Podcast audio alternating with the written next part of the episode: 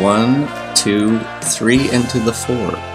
Uh, what's going on, everybody? This is the Sneaky Emu, episode number 30. Trace, 33. How's it going? I am so thankful and glad and happy and excited that you're here. Mom, thanks for listening. Uh, so, today I want to talk to you about um, everything. let's let's talk about every single thing, literally all things. Um, and uh, how do I, so it's kind of like this. I I don't I don't know where you're at with your spirituality, with your faith, with your uh, faith journey, if you will. Uh, but if you're anything like me, I, I grew up in the church in a fairly typical, I would say, Christian type church. Um, and I think uh, the things that I've le- leaned, gleaned over the years, uh, I, I think have kind of really led me to the wrong conclusions about what the point of my faith is and the logical conclusion as to how everything plays out. Um, I, I, think I've lived with a nagging sense, uh, you know, for a while, and, and this is I, have kind of already worked through some of this, but I thought this might be good for some people to kind of hear, and, and maybe this you'll relate, and maybe this will be something that maybe will be enlightening, maybe will open you up to some new things, or maybe if you're if you're familiar with a lot of the stuff I talk about, it might not seem like that big a deal, but I just I've come across a few people recently who I've happened to have conversations with, and I find myself um, kind of going like, "Oh, they they still don't get it, or they're still in in the mindset that I used to be in, and I I wish that I could say something to them, but I don't know that they're ready to hear it yet, and that's always the biggest trouble, isn't it? When when you run across people or you bump into people or you have people in your life that uh, haven't that are that are still where they've always been maybe is, is the best way to say it. Or you know even even when i think about um, growing up in the church and i think about uh, you know we had a very a, a pretty large youth group growing up. And i think about all the kids that were in that youth group uh, together or that i was with and then when I see um, all the various ways that all of them kind of turned out, uh, it's interesting to see that people are all over the spectrum with what they now believe. Some ha- have left uh, the faith entirely. Some would just simply be more like they believe in something, but they're not quite sure what it is. There's some that have, have gone like hyper conservative and legalistic. Uh, you know, and all this stuff I think is affected by like life in general, the, you know, whatever path we've kind of been on kind of contributes to that. But um, I, I've, when I observe where I'm at with things, this is one of those things where I, I don't know if I don't know if I'd have been ready to hear it when I probably should have, but it's something that I'm glad I kind of came across or learned or you know studied or whatever um, something that was super helpful to me, and something that I wish uh, some of the some of the people who tend to be on the more hyper conservative legalistic side of things, um, something that might be beneficial for them to hear. Um, and so that's kind of, that's kind of where this is stemming from. And so this is kind of like uh, a, a bit of a summary of of some of the conclusions I've come to or, or the realizations that I've come to. Um, because at, at one point, I remember that, like, I lived for a long time, kind of with this idea or this, like, nagging sense underneath everything that something about what I believe about the Bible and God and stuff doesn't, it doesn't really seem to uh, add up appropriately or it seems a bit off, but it's like I could never quite identify what that thing was. So if you're in that place or you know people that are in that place, or maybe you've been there, or I don't know, maybe you're still there, hopefully this will be something that will be beneficial to you um, along the way in your faith journey. Okay, so um, today is it's called we're calling literally all things. Um, so when it comes to the story of the Bible, and I think the thing that I wrestled with for a, a long time was why would God create something like heaven and earth uh, that, according you know to the to the opening story of the Bible, God loved that God was in love with. Um, if what many like of the traditional mindset ha- still believes is that he's going to ultimately destroy it right that that to me never made much sense as i began to like study on my own and grow a little bit and learn some things like okay but he created this thing and it, he says it's good but yet uh, the end goal is that he's going to annihilate destroy everything and then our whole goal of our faith is to try to get out of this place alive to try to get to the other place to get to the floating heaven type place like whatever. Uh, that that never i didn't I, have never really understood that and it caused a lot of problems along the way. So um, a couple years ago uh, i did this thing with my kids um, and we did a painting and uh, we we made i made like a big event of it i think my wife was at work um, I believe, or she, I don't know if she was quite there, but I feel like it's something I would have done when she wasn't there because it involved making a huge mess. And so what we did was um, I moved everything. We were renting a house, so I don't know if I do it at my house now, but we were at a rental house, and we moved all of the like the kitchen table and everything out of the kitchen area, so it was all tile uh, we cleared the whole area out, and then I bought like a um, like a giant roll of canvas. You know, like it like uh, I don't know, it's probably four or five feet wide by like fifty feet long or something. So I cut a huge section. I mean, we, we maybe made it like it was maybe four or six by I don't know five feet or something. I mean, that's it's a big piece of canvas, right? So I laid down some plastic on the tile, and then we uh, I took that piece of canvas and just put it on the ground. And then I opened up a whole bunch of paints, and then I just let my kids like have at it.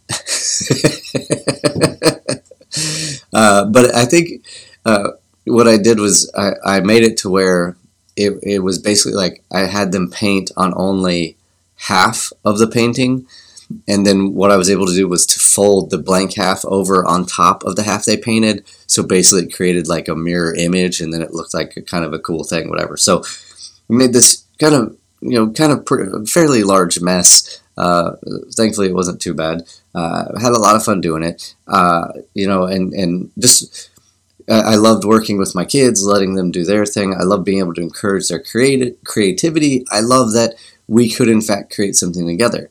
Uh, I, I remember at one point in the middle of like all the chaos, my daughter, when she was she was younger, in the middle of the fun and the painting and the music and everything we had going, she, she began to get a little bit upset about something.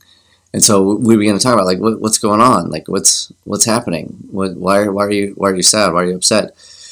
And she said that um, that she had made a mistake, like she had used the wrong color which then made her very sad, which I thought was funny because we were using like all the colors. like, we weren't painting anything in particular, we were just painting. But she, in her mind, in the freedom of creating, chose the wrong color and it made her very sad. So, do you know what we did? Well, we took that mistake, that quote unquote mistake, and we morphed it into something else. And in fact, uh, I remember there was one time when she was in school, and I remember her telling me about being in art class. right, this is like first or second grade, and uh, the teacher had a phrase that was, uh, it, it, "If you mess it up, dress it up." And I, have always loved that. Like, oh yeah, that's perfect because that's kind of how like I paint anyways. Like, I'm not a super like detail skilled painter, I like colors, I like movement. And so if something gets messed up, yeah, you just kind of add a little more, swerve a little bit more, and you tie it back in some other way, right? So this this was that type of situation. She used the wrong color. She was sad about it, and so instead of that being like a mistake on the painting. We just kind of transformed it into something else. And and she was she was quite she was happy with that, right? But it was a big deal to her at the time. Now, here's the thing about this whole situation is that from the onset of our idea to create, from the onset of our idea to, to do this painting, never once was there the idea from the beginning of it all the way through to the end of it, never once was there the idea of uh, potentially destroying what we had created. That, that was never like an option. That was not in, in our mindset. Um, in, the midst of creating our family masterpiece, um, there was joy in the act of creating. Aside from the uh, the perceived mistake she made, uh, which I thought was great, anyways, th- th- there was only joy and fun and excitement. Like, and even as we were doing this thing, we weren't we weren't discussing or anticipating or even thinking about how to eventually obliterate the very thing we were in the process of creating, right? Even when she had this little mishap, even when it seemed as if the whole thing was ruined in her mind, there was never the thought of taking the whole thing and crumpling it up and throwing it in the trash, right? Despite this momentary uh, use of the wrong color, there was still hope that whatever this thing was going to be, whatever this painting was going to be, it was still going to be awesome, right? And I, I remember we got done with that. I remember, man, she was so proud of it, and I remember we, we had put that um, painting like uh, hung it on the wall in, in the in the uh, kitchen area, and so then like every time that we would gather around a meal, and you know we'd like talk talk about the painting, or we'd you know marvel at the painting for a brief moment, like how beautiful our messy family painting was. Right? We, we talk about how much fun it was to create and how much fun, how, how much work that we put into it and all the different decisions we made. And, you know, uh, in, in all of our discussions and, and contemplations of our family painting over the, over the weeks that followed painting that and hanging that in the kitchen, one thing that never has crossed our minds, uh, never crossed the kids' minds, or even myself, uh, was the idea that you know what? There was a there was a glitch when we painted that. There were, there was a little mistake that was made and and we should destroy our creation because at one time there was this little blemish right? We we dealt with the blemish. They they would never ever ever ever ever consider destroying this beautiful painting that we had created that they were so very proud of and worked so very hard to create. Now, in Genesis chapter 1, uh, there's this phrase that gets repeated. Uh, you may be familiar with it. It's a phrase that gets repeated like seven times, six times, seven times. And, and that is the phrase, it, it is good. It was good. Um, God saw that it was good. Yeah. So in the midst of creating, God was pleased with and excited about what it was that He was created, right? And and in the Bible, uh, the the number seven is is a symbol of fullness and wholeness. So you see this phrase um, like seven times. It was good. It was good. It was good. It was good. It was good. It was good. It was good. I think that's seven. Did I say it seven times? God God made things the, the, way that he wanted them to be, right? Creation was good. Creation was whole. Creation was the fullness of the presence and creative nature of an infinite God. Right? Now, there's no mention in the Bible of God creating, and that in the process of creating, he also had in mind to destroy the very thing that he took the time and care to create in the first place. Oh, it's not like mid mid speaking the animals into existence, he thought, ah, I'm not sure about that one. I'm not sure about the aardvark. I'm not sure about. I'm, not, I'm not sure about the opossum. Might might want to might want to dress this one up. Might want to just maybe I'll just crumple this whole thing up and start over. No, the thing he created, he said it was good like seven times. Genesis 1 and 2 is is what we call God's intended reality, right? It's the way God intended things to be, the way they're supposed to be. Now, in Genesis 3, we see God's intended reality disrupted, right? With this the eating of the apple, all that stuff. But then the rest of the Bible is about restoring God's intended reality. The rest of the Bible points to the idea that we are intended to be partners with God in bringing His intended reality into our present reality. And then at the end, whatever that looks like, eventually He will come and finish the job that He has entrusted with, to us. He will uh, eventually restore all of His intended reality. Okay? Uh, so the scenario is God created, there was never a thought of destruction. There was a blemish on our part. My daughter uh, didn't use the colors that she deemed appropriate. We uh, have, have created a mess of things through how we live. Uh, but my response to my daughter's mistake was not to throw the whole thing in the trash, but rather to like uh, restore it, to fix it, so to speak, to to create something even more beautiful out of the mistake she had made. Um, so that's kind of what we see happening in the story of the Bible. God created this good thing. We, uh, as creation, are participating in the ongoing cre- uh, ongoing expansion and creation of creation and we have made a mistake. Uh, but God is not God. God is not going to destroy our painting. God is going to restore our painting. God's going to fix. God's going to uh, renew the painting. Um, in fact, John, uh, in the book of Revelation, chapter 21, and I'm sure we've probably talked about this on here, but uh, just for the sake of continuing the thought. In John in, in, Revelation 21, John talks about seeing this new heaven and this new earth and a new new Jerusalem coming down from heaven. And then in verse 5, it says, "He who was seated on the throne said, I am making everything new." Now, this simple verse has kind of this simple verse has, has drastically reshaped and reframed my understanding of things to come right this this is the verse that aligns all the nervous misunderstandings I've maintained or had ingrained into me. Right? It's this verse that if you've grown up with this traditional thought of of uh, God created this thing, we messed it up.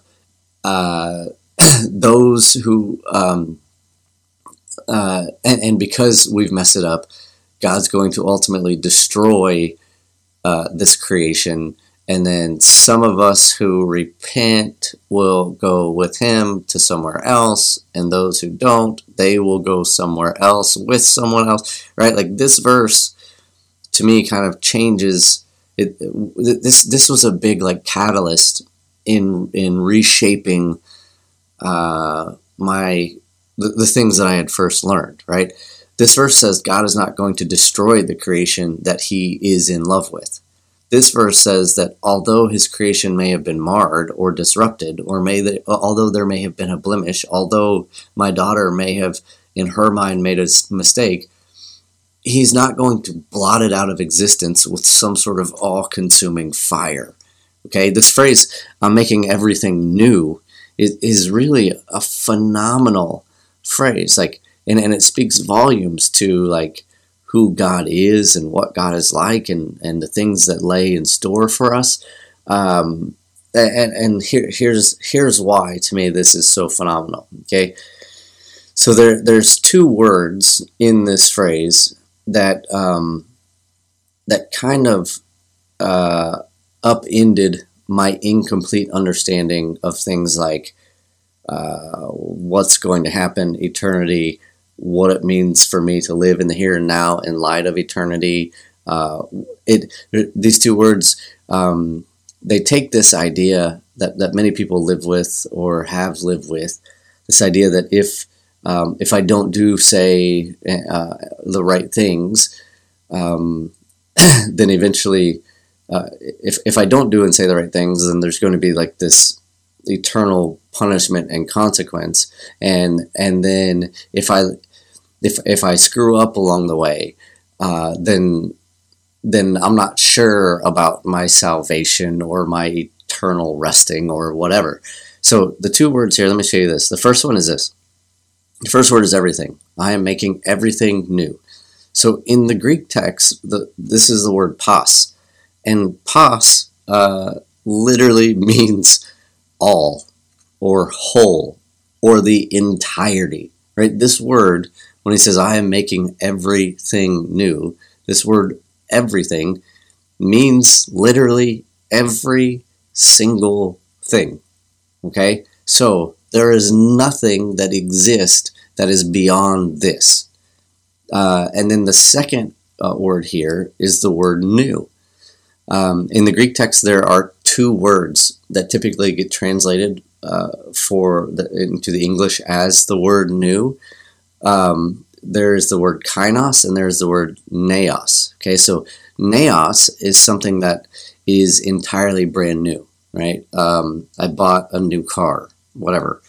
Um, kainos is something that is being made new. Kainos is uh, this idea of renovation. It's it's to be made new with regard to its previous forms, right? They've, this is like think extreme home makeover, right? Move that bus. They took this house, they completely redid it, and now it's like this whole new thing, but it's still the same house. Um, the word that gets used in this passage for I am making everything new is not the word neos, as in I am making everything completely new. It's a whole different thing. The word that's used in this passage is the word kainos, um, which uh, the, the idea then is that I am making everything like new. I, I am restoring everything, right?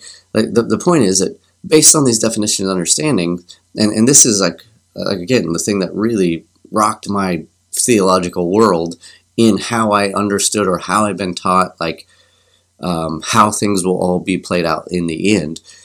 You, you, you could you could really like say it this way: uh, the one seated on the throne says that he is restoring the entirety of God's intended reality.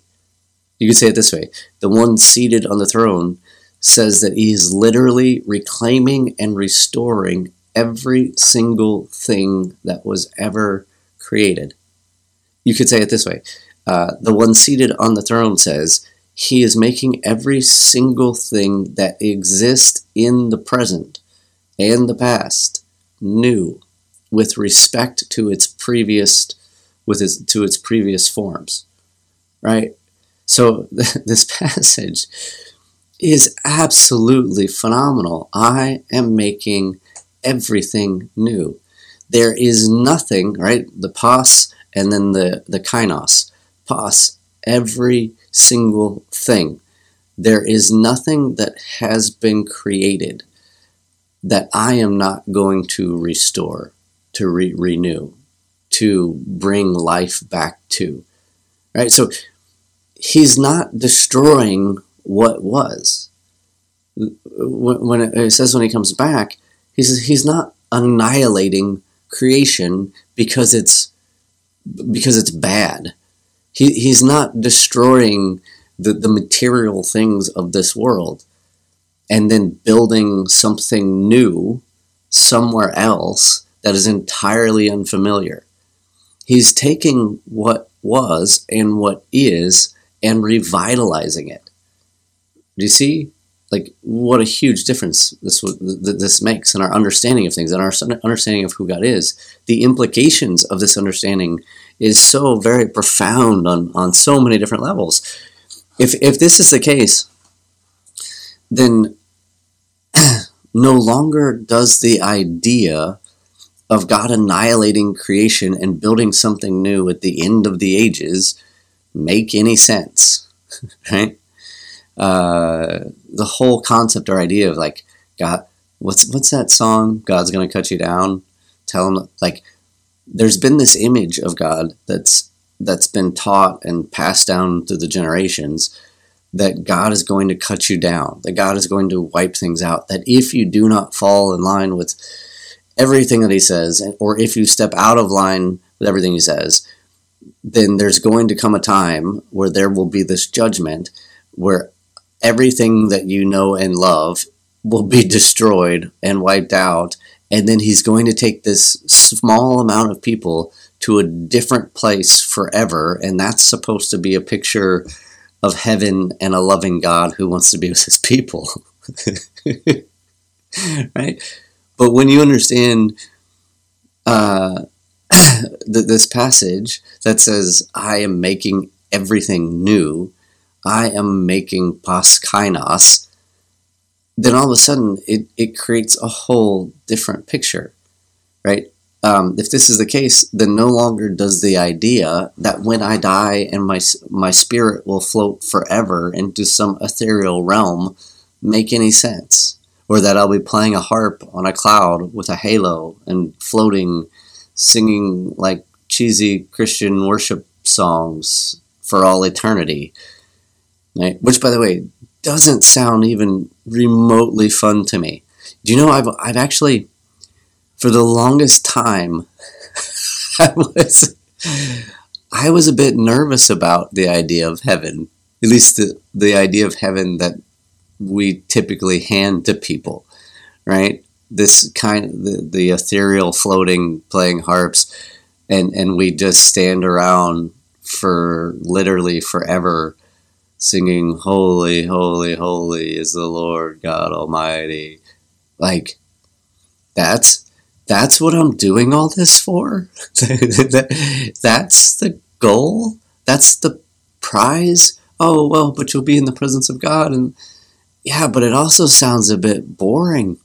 It sounds like like you, you're trying you spend your whole life trying to do the right things trying to follow the will of god trying not to you know buy into sex drugs drugs and rock and roll. And then the reward is here's a harp. You get to sing on a cloud forever. Like uh i i really honestly i i, I wrestled with that for a long time. I'm like yeah but man is that really what I want to do? Of course, the alternative, you know, in, in that line of thinking is that if I'm not up there, then I'm going down somewhere else into this fiery abyss where I'm eternally tormented, you know, for the rest of whatever. Well, there is no end, which, by the way, creates a whole nother interesting set of problems because can love torture? right? Like, can, if God is love, can this God who is love and who gave birth to all things out of love, love created all that is, it doesn't really line up with that picture of like eternal torment, does it? All right. So if this back to this passage, if this is the case, I am making all things new. Um, then eternity somewhere else also doesn't make any sense. If this is the case, I am making all things new, then it also means I can't really distance myself, distance myself from the problems of this world and just wait for it all to burn, can I? Because I think I think this, and this is a big one to me because when you look at, um, I think we're getting better. I think we're getting better. Uh, but I it's like if you care too much for the environment, then Christians think you're a bit odd. Oh, yes, we're supposed to be stewards, but it really is just about like, I should try to take out the recycling and I shouldn't, you know, and I maybe I shouldn't, you know, like, um, maybe I should care a little bit about, uh, you know, like how much fuel and gas I use. But really, beyond that, it doesn't ultimately matter because God's going to destroy it anyways, right? Like so, but if this is the case that he's taking that, that all things are going to be made new, it actually puts a bit more pressure on this idea of being God's steward and taking responsibility of creation, doesn't it? right? So if this if this verse is the case, I'm making all things new. Maybe it means I have to take a little more responsibility for the care of God's creation in the here and now. Do you see? If this is the case, I'm making all things new. Then when I look at something of like, uh, look at the beauty of something like the Grand Canyon, when I look at the beauty of what is found within creation, it it also reminds me of like that whole thing that C.S. Lewis talked about. Uh, he wrote a book about it. It's a phrase that's uh, familiar to him, um, uh, where he talks about this idea of the shadowlands. That this earth um, and and everything that we see is just a shadow of the things to come. So if you take the like the most wonderful, majestic picture that you can think of that's found within the natural order of creation, uh, and and you think of it in light of this idea of the shadowlands, that regardless of how incredibly beautiful that thing is, it's just a shadow of what it will be when it is fully restored, which to me is is actually a phenomenal, phenomenal thought. And really, um, if you remember, uh, speaking of C.S. Lewis, if you remember, if you read the Chronicles of Narnia, when you get into the very last book, uh, what is it, the last battle, and um, maybe I'm sure I've talked about this before, but I, I remember he he's describing um, when the kids, uh, when Aslan is taking the kids, um, like is it into I don't know if it's Narnia he's taking them somewhere, but I just remember like there's that whole whole phrase like further up and further in, and the and the kids are like I think they're writing on Aslan or something Aslan, um, but it's like they're seeing things from from like a bird's eye view, and it's like things that they see that are familiar. Oh, I recognize that street. Oh, I recognize that place. Like they're almost like flying over it um, but yet they're wrestling with some thoughts because it's like they're seeing this thing that looks familiar, but it looks like more real. It looks more vibrant. It's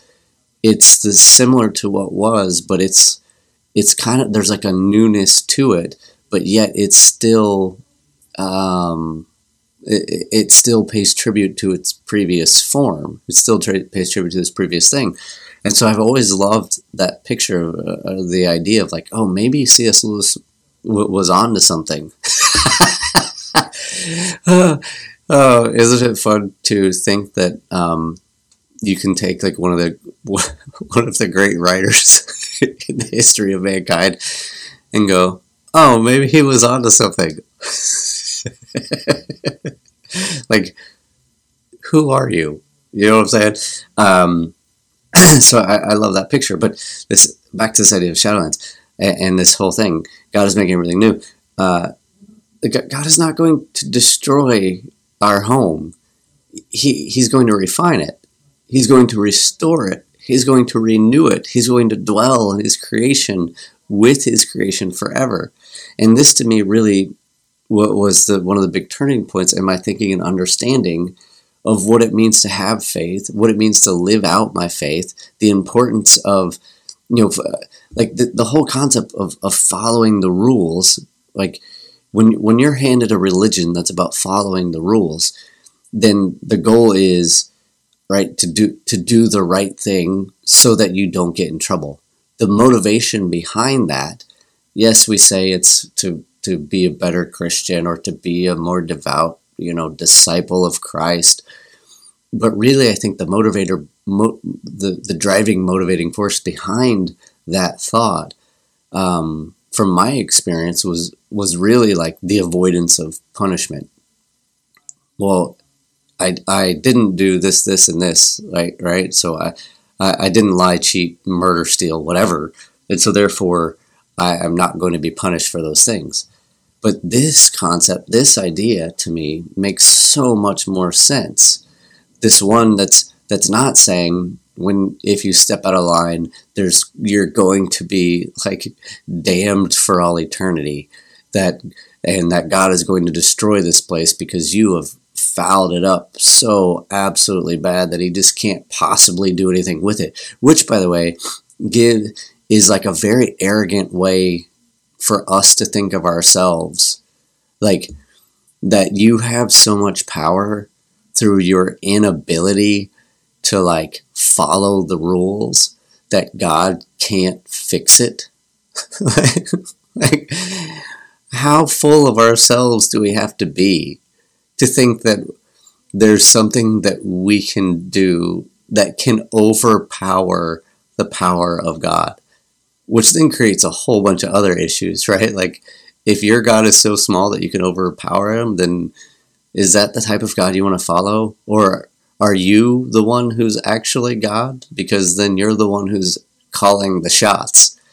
If, if we live with the belief that we have the power to thwart God's plans, I, I really think we're missing something in our understanding of who God is. so, this idea, I am making everything new. I am literally going to restore and renew everything. This to me makes a lot more sense. This gives me like a great deal of hope. It also means that the things that I say and do in this life matter. This says that what I do in this life matters because if I am doing the things that align with God's intended reality, they in fact have the potential to carry on into eternity, right? This says that when I bring justice or reconciliation to any particular situation in my life or in the world, that I am in fact partnering with God to get the ball rolling on this whole makeover thing that He's got planned, right? Everything is eventually going to be restored. And so part of my role, like Paul talks about the ministry of reconciliation, is to work with God in moving in that direction. So when I help to restore or to make things whole or to reconcile something, then I am getting things set up for the future. Which which is really like a, a really powerful sort of idea, right? He, he's not going to destroy this beautiful painting that he's asked for us to help him with. That's the story. God created this beautiful painting. He asks you to be a part of creating with him.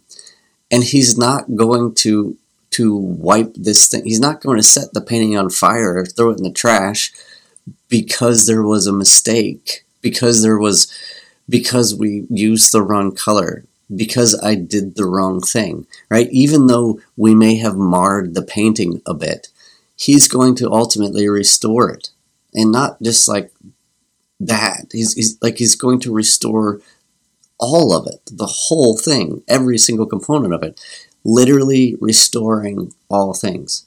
Right? He's dealt with the blemish that we've created. He's not going to destroy it. He's going to recreate it. In fact, he's in the process of recreating currently, and he's using you to do it. He wants to work on this beautiful and messy family masterpiece together so that we can hang it over our collective dinner tables of all humanity and marvel at it for all eternity. Right? Like, what a better way to think about it. And, and actually, what a more scriptural way to think about it. All this other stuff about how God is going to burn and destroy and annihilate that which He created that that's not how the story ends. And, and really, most of that stuff isn't, we, we've taken it out of context anyways. We talked about that, uh, I'm pretty sure, a couple, uh, several weeks ago uh, when we talked about, what was it, the idea of uh, bandwagon fans and and something about hell or something. I don't, I don't remember the exact title, but um, that, that's that. It's hard for me to understand how you can read a story that starts with God creating all things and saying that it's good, it's good, it's good. And you see God dwelling with his creation in, in unity, in love. And then how the Bible ends by showing that God is, is coming back to his creation and restoring all things and then dwelling again among his creation in love it's hard to take a story that begins and ends with God dwelling with his creation in love on the place that the whole story starts and ends and come to the conclusion that he's going to wipe it all out and take only a few people somewhere else. Do you see? And so if you find yourself maybe you maybe maybe maybe you've never put all this together. Maybe you've never heard this. Maybe you're still holding on to some of the ideas of the past like and and maybe you find yourself wrestling with, well, how does how how do I make sense of a God who is love but a God who destroys? like maybe this will help. Right? Maybe this will help um, maybe this will help you to see that not only is God his love, but he's got a plan, and that even though there's been a mistake or two made along the way, that God's plan, God's masterpiece, God's painting isn't isn't ruined. It's not forever. It's not so far beyond uh, restoration that it has to be destroyed. It's going to be restored. It's, it's going to be made new absolutely every single thing is going to be made new. And the beauty of this story is that along the way, we get to be a part of it. Just like my daughter, even though she made a mistake in our family painting, we use that mistake to make something beautiful, right? And then we hung it in the kitchen on the wall so that we could marvel at it. Yeah. Hopefully that's been helpful. Hopefully this is insightful. Hopefully this gives you some hope along the way wherever you're at in your faith journey. And again, this may be like old news to you. I don't know. It's always good to be reminded. But for me, this was a big this was a big moment in in changing my overall thinking about how I understand God, the Bible, what it means to live in the here and now, what it means for the future of the things to come. Like, oh, this to me makes a lot more sense. I am making all things new. So hopefully you got something good out of that. All right, my friends, it's been fun. It's been a minute or two. Mom, thanks for listening. I'm sending you guys all the love in your general direction. I hope this day finds you well, and we will talk to you later. We're here to unlearn teachings of the church